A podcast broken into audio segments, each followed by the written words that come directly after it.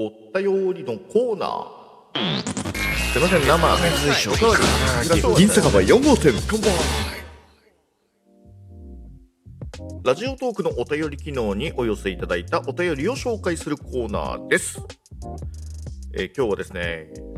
ついにお便りコーナー常連になっていただいておりますね。ありがとうございます。デッスンさんからですね、これは僕のゲーセン大好きというですね、えー自己満足トークのですね、えーご感想という形でお送りいただいたお便りかと思っております。読ませていただきましょう。えーよく考えたら、大型店はまだあるけど、比較的小規模なゲームセンターや駄菓子屋、釣り具屋さんのゲームコーナーみたいなのがなくなったなって思いました。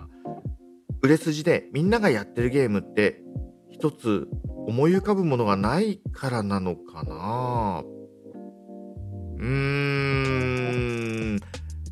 なるほどね。レッスンさん、ありがとうございます。これは僕の、えーゲーセン大好きっていう、まあ、トークの中でね、僕のその学生時代なんですけれども、その学生街で、駅の、この周辺、駅の徒歩5分圏内のところに、そういうゲームコーナー、小さいお店のゲームコーナーみたいなのも含めて、10件以上ゲーム遊べる場所あったんですよっていう話をね、させていただいた、まあ、それの感想だと思っております。えー大型店はね、確かにね、えーまだまだ、まあ、最近ちょっと本当に厳しくなってるけれども、まあ、セガもありましたし、ナムコとかタイトーとかね、えー名だたる、えメーカーさん、有名なところとかね、えーちょいちょい大型店はあったりしますけれども、比較的小規模なゲームセンター、あの個人経営のところとかね、えー駄菓子屋、釣り具屋さんのゲームコーナーみたいな、ちょっと、例えばちょっと1、2台置いてあるみたいなところもあったよね。えーそういうところももう確かに最近見なくなっちゃったねと思ってます。どうですかねあのデパートの上とか、あの僕何気にいろんなこう百貨店、デパート、大きいところあるじゃないですか。新宿の西口とかにわーってあったりとか、うん、あの主要駅の上とかにね。結構地方もその主要の駅のところにねこういろんなデパートがあって十何階とかね、えー高いところだとね。低いところだと、まあ、6階7階ぐらいだったりとか。屋上のゲームコーナーって結構僕好きでして。屋上がねあの子供向けのなんかちょっと小さい車とか汽車みたいなのが置いてあるようなタイプなあの子供ファミリー層のお子様が遊べるような遊具施設があるところもあるし普通に流行りのゲームが置いてあったりとかあとメダルゲームね。あのじゃんけんぽんつこうみたいなやつ。ああいうのとかもねあるのすごい僕よく見に行ったなっていうふうに思うんですけれどもああいうところもだんだん最近ゲーム置かなくなっちゃって屋上庭園とかちょっとおしゃれなねえー大人が過ごすスペースになっちゃったところ多いなって思ってます。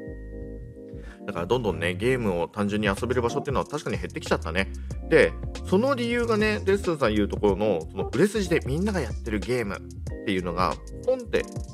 えーまあ、出てこないからかなっていうのはちょっと面白い考察だなって思いました。いわゆるまあそういうねお店のスペースをちょっとだけ使ってコンスタントに、えーゲームで遊ぶ人からお金をもらおうっていうそういう営業ってやっぱりみんなが遊んでもらえるゲームじゃなきゃ意味ないんじゃないですか。で僕のそのゲーセン大好きで僕のね、えー学生時代の話してますけどあの頃は本当にスト2ですとかもう定番の大人気ゲーセンに来たらみんなまずやるよねみたいなゲームがたくさんあったんでそれをね、えーこう置いときさえすれば誰かがフラッと来て遊ぶみたいなねもっと昔で言うところのスペースインベーダーとかねそこら辺の話もきっとそうだと思う。ド定番みたいなやつね。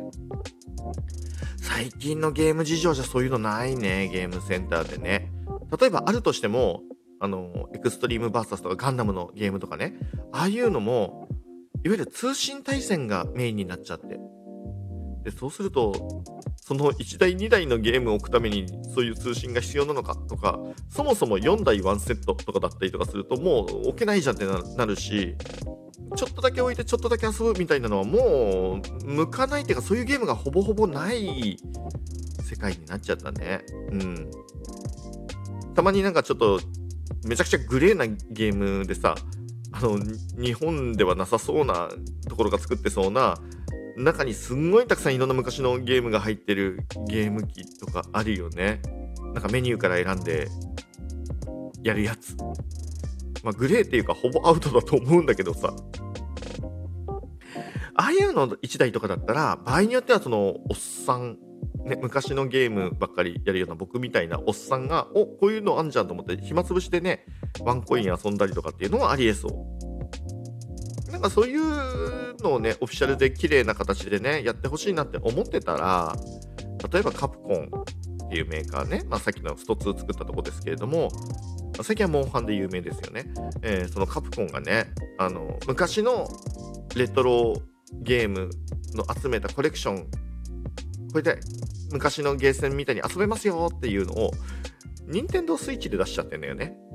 結局家庭用でいいじゃんってなっちゃうと、うん、まあ、いらなくなっちゃう世界なんだろうね。あとね、スマホがね、普及してるから、ちょっとした時間潰しはやっぱスマホでできちゃうんだよね。ゲームちょっと遊べちゃうんだよね。そう考えると、そのためにワンコイン入れて遊ぶっていう文化もなくなっちゃったからかもしんないね。すげえ真面目にお便りコーナーなのに喋っちゃった。普通にゲーセン大好きの、え、コーナーのテンションでめちゃくちゃ喋っちゃいましたけれども、まあ、それも一つの文化だし、またね、えー、新たな文化もやってくると思うし、そういう意味ではちょっとレガシーな、えー、遊戯場になってしまったゲームセンターではあるんですけれども、まあでももう VR とかね、新しい波も来てたりもしますからね、なんかいい形でやっぱりゲームセンターという文化だけは、なんとか残ってほしいという気持ちはあります。ただ、軒先ゲーセンはさすがにもう厳しいかな。新しい技術でその端末だけでも遊べるよみたいな、なんか1台だけ駄菓子屋に置いてあるやつで世界ランキング参加できるよみたいなね、ゲームとかだったらちょっとね、あの、また駄菓子屋に、駄菓子屋にそういう世界に挑むために e スポーツで挑むために駄菓子屋に行くってちょっとおしゃれじゃない？うん、そういう世界になってほしいかな。無理かな？難しい。まあ、ここら辺のね、ゲームの話もまた、えー、ゲーセン大好きっていうコーナーでね、えー、僕、また、あの、自己満足でたくさん喋らせていただこうと思っておりますので、えー、よかったらデスさん、そして皆さんもお聞きいただければなと思っております。デッスさん、お便りありがとうございました。